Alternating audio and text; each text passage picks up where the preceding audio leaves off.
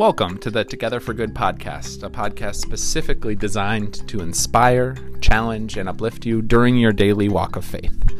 Today's episode is a Bible study continuing this series on stories of Bethany. I'm happy to announce Pastor Gary is helping out with this one.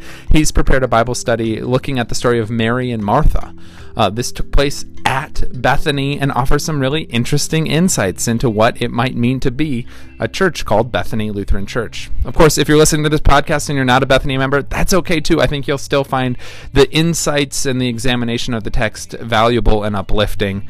Um, and for those Bethany members, hopefully it gives a, a, little added element of excitement and interest as we continue in this series of Bethany stories. Pastor Gary will also be back next week with another Bethany story Bible study as we close out this four part series. I hope you enjoy it. As always, thanks for listening. Um, please like and subscribe on iTunes. That's always helpful. Tell your friends and tell your family that this is a great way uh, that you continue in your journey of faith throughout the week between Sundays. All right, here we go. Pastor Gary's Bible study on the story of Mary and Martha.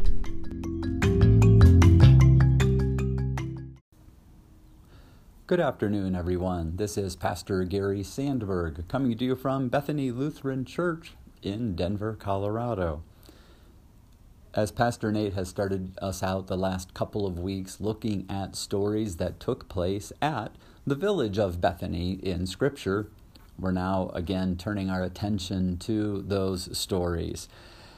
As we learn a little bit about these stories and this important place in Scripture, and also then how that reflects on Bethany Lutheran Church, our namesake. What does that mean for us as we move forward together in ministry?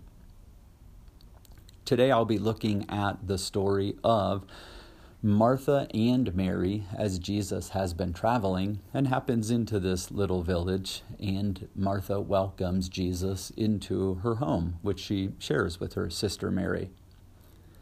Interestingly, Luke does not tell us that this takes place in the village of Bethany. He simply says, as Jesus went on his way with his disciples, he entered a certain village.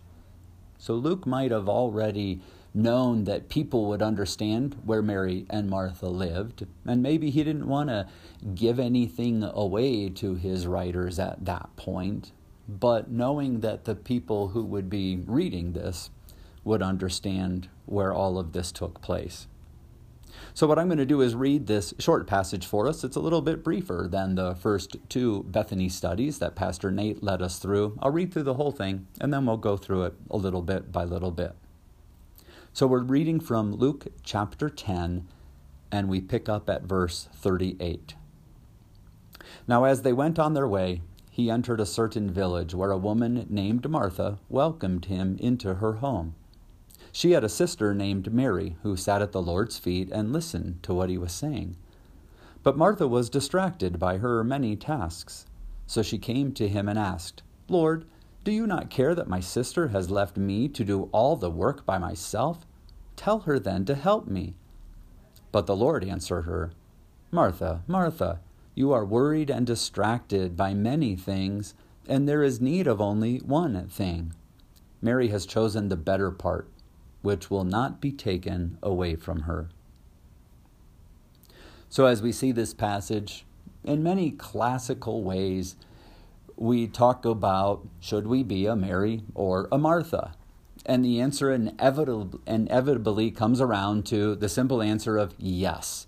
We should be Mary, and yes, we should be Martha. Without that, nothing would actually ever happen. Uh, we can't sit at Jesus' feet constantly, nor can we be constantly at work without paying attention to our own spiritual health.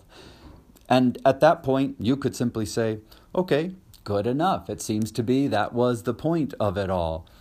But I think Luke is up to something more here. And maybe even before our gospel writers would have understood this, they simply captured things, aspects of Jesus' ministry that might have been even beyond their complete understanding, but which they knew was really important along the way. And I think some of that is happening in this passage. We should also look at where Luke nestles this little portion of Jesus' visit at Bethany. It comes right after the parable of the Good Samaritan. Now, we know in that parable that Jesus uses three people the, um, the, the Levite, the priest, and then the Samaritan, kind of really turns things upside down by mentioning that it's a Samaritan who would be the one who showed mercy, the one who really acted like a true neighbor. And so maybe Luke, as all of this is playing out, says, well, as long as we have people who are going to be reading this already thinking, already kind of turned on their side, if not completely upside down, let's also give a little talk about Martha and Mary. So it starts out just as you would expect. Jesus and his disciples went on their way, and he entered a certain village where a woman named Martha welcomed him into her home. It sounds simple enough, innocent enough as that would be, although maybe a little bit odd in that you would have two sisters welcoming a man into their home, not necessarily related to them. Now we learn from John that the Lazarus was also a brother of the two. Could be that he was around and simply not mentioned. If it was simply two women inviting a man into their house, that would be strange. We might assume that there were other people around as well the story goes on that Martha had a sister named Mary who sat at the Lord's feet and listened to what he was saying. Now things get interesting. Again, for us, we're so used to realizing that boys and girls, men and women, join in education classes together all the time. To sit and listen to a speaker has very little impact on our, what we might say, modern ears. We might not catch the near scandal that is happening here. Now, it's not just that Mary is choosing to spend time with Jesus and to listen to him, but Luke was very specific that Mary sat at the Lord's feet and listened to what he was saying. As Jesus traveled, he was considered a Jewish rabbi. And as you travel, one of the aspects of being a Jewish rabbi is that you teach the next generation of would be rabbis. And so, as Jesus is teaching, if you intended to be a disciple, that is, you intended to be somebody who would put yourself in service to God as a rabbi, what you would do is sit at another rabbi's feet. That's where you would go to be considered a disciple on the path, on, on, on a rabbinic path yourself. Now, who would do that in Jesus' day? Very clearly, men would do that, and very clearly, women would not. So, just as we came off the parable of the Good Samaritan and people's sense of how things line up and what they can expect is thrown off kilter, now it would be here as well. And that might play into this next verse that we hear. As Martha sees G- uh, Mary sitting at Jesus' feet, the next thing we hear but Martha was distracted by her many tasks. And I wonder if that she was distracted because she couldn't wrap her mind around what was happening here. She couldn't understand what it was that Mary was doing. So many people have said she's simply upset with her sister for not helping but maybe she's upset with her sister for breaking all of the social norms that were a part of that day. Not just the social norm of hospitality, which she might have expected from her sister, but completely distracted by the fact that Mary is putting herself in an elevated position for a woman at that time. And so Martha was distracted by her many tasks. And so what does she does? She comes and says, Lord, do you not care that my sister has left me to do all the work by myself? self, tell her then to help me. And what we might be hearing there is Jesus, don't you realize all of the social norms are being broken right now? Can't you help to get them reestablished? Mary needs some instruction here. It will, one, help me with my many tasks, but also help me not be so distracted by seeing all of this happen in my home and wondering maybe even what would the repercussions of all of that be for herself. And so now, all the more striking at verse 41, where we read, But the Lord answered her, Martha, Martha, you are worried and distracted by many things. Of course she is. Of course she's worried and distracted, worried about what might people say about her and Mary and who did they think they are putting themselves at Jesus' feet, thinking that they could potentially actually live up to what it would mean to, to be a rabbi, a, a woman in that day and age? Certainly not. And then she was distracted by many things. Of course, she would be distracted by many things, but Jesus is trying to let her know that there's a, a different possibility out there, a, a different way forward. And so, as Martha continues to wonder what all of this would mean, Jesus goes on in this conversation. After saying, You're worried and distracted by many things, he says, There is need of only one thing. Mary has chosen the better part, which will not be taken away from her. Will not be taken away from her. That's interesting. If Mary had somehow said, Jesus, I want to be a rabbi someday, it seems as if Jesus was saying, I think we can make that happen. Think back in the Lutheran Church some 50 years or so ago, probably actually going back 75 years or so, where a young girl would have said, Can't I be a pastor? And the answer was simply no, you cannot. Why not? Because only men are pastors. And then a few years later, some other women, Can't I also be a pastor? No, you can't. And finally, one day, a woman asked, Can't I be a pastor? And people said, Yes. Yes, you can. You have chosen something that's beyond the social norms.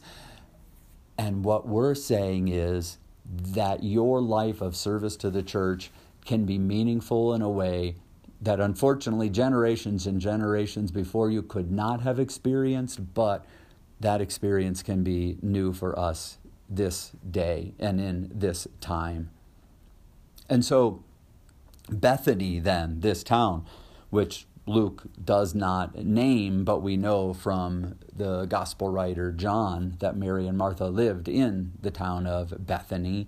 But Bethany becomes a place where you can experience a new opportunity where social norms do not bind us anymore, where we can find a way to not be distracted by keeping everything in order, but instead choose what we believe is our path forward in service to the church. And maybe that's an important aspect in service to the church. For we would certainly not look at every woman now and say, All of you must be pastors, nor would we have ever done that with every man and said, All of you must be pastors. We might have looked at all and say, You all have a place in service to God's kingdom. Some will serve as pastors some will serve as deacons. Some will serve as restaurant owners. Some will serve as waiters or waitresses. Some will serve as engineers and builders and astronauts. All of those are possible ways that we unveil the wonder of God to the world.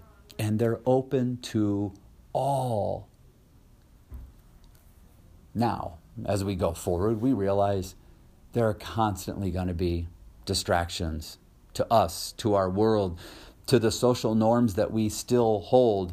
And I might say, I don't even know what those are going to be in the next 30 years. We could look at this story and say, well, of course. Mary sitting at Jesus' feet. Okay, a woman, we get it. And that sounds so simple to us. But this was so groundbreaking for the people in Jesus' day. We, we have to realize that that dynamic of Luke setting this up after a Samaritan becomes the neighbor and now a woman could possibly consider herself to be a rabbinic student. All of these things are opening up new possibilities, breaking down social norms in a way that people might not have ever anticipated. And the distractions that come with that can be great. And the church today is, is not immune from them. Think about the distractions that we've already endured in the church distractions about homogeneous neighborhoods of having a person of color move in and then maybe wander into a church building where people are of all of, of, of one color or even ethnic background and things get shaken up. And then a church which would have been asked if a a biracial couple could get married in that church. And oh my goodness the distractions that that put on people's path. And then when that same family would come back and want the child baptized uh, we have to look back and realize that these were very very big distractions upon the church that we we might simply pass off as, ah, we didn't know enough then, and, and we weren't as enlightened or as informed as we are today. But realizing the power of those moments and what it took for people to put themselves in understanding what it is that God would want them to do moving forward. We moved on to new distractions after some of those when we started understanding new ideas of what it meant uh, for a gay or lesbian person to be okay in God's sight, and then potentially actually serve the church as a pastor, even though they're in a committed same gender relationship.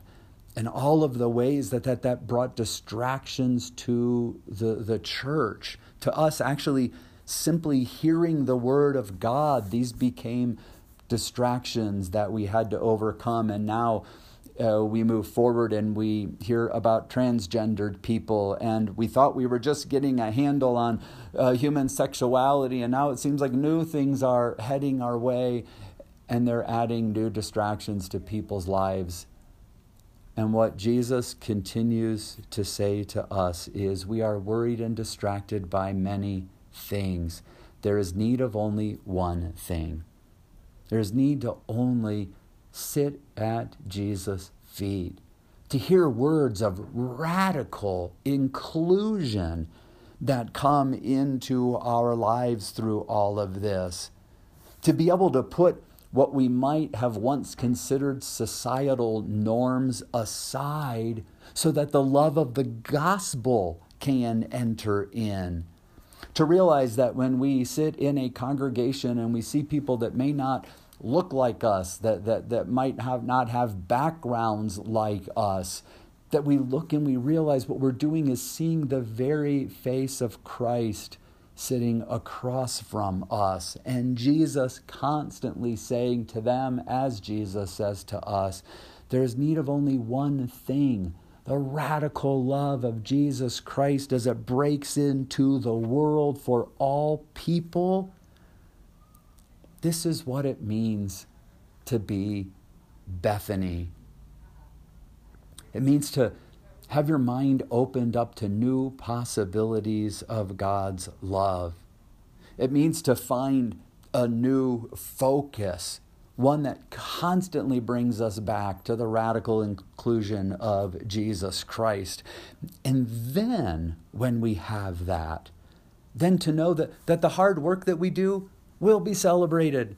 The way that we that we enter into a world and bring ministry to life will be celebrated by all people. And now even here at Bethany we're realizing that that uh, a few years ago we would have even said Well, this happens when we all sit in the sanctuary. We, we all gather on a plot of land on a church campus to make all this happen. And now we're starting even to realize that this happens to people who are fully engaged in the ministry at Bethany Lutheran Church, but don't live in the Denver metro area, but are as much a part of the ministry here as the person who lives right across the street.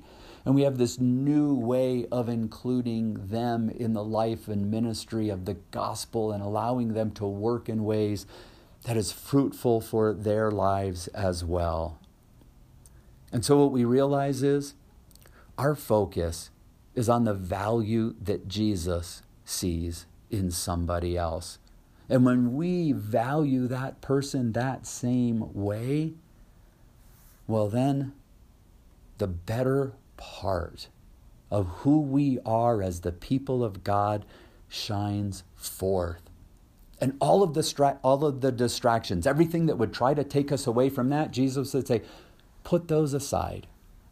If there is one norm that we should be experiencing, it is the radical, inclusive love of Jesus Christ. When we celebrate that at Bethany, again, it is never going to be contained to a campus located in a suburb of Denver, Colorado, but it is going to be celebrated everywhere. As you live out the story of Mary and Martha in your own life, find those places where you can serve the church to your full capacity and realize that what and whom Jesus calls the church might be bigger than we ever imagined. Well, may these stories of Bethany continue to be a blessing to you. We'll continue on the next podcast as we look at the wonderful story of Jesus' ascension.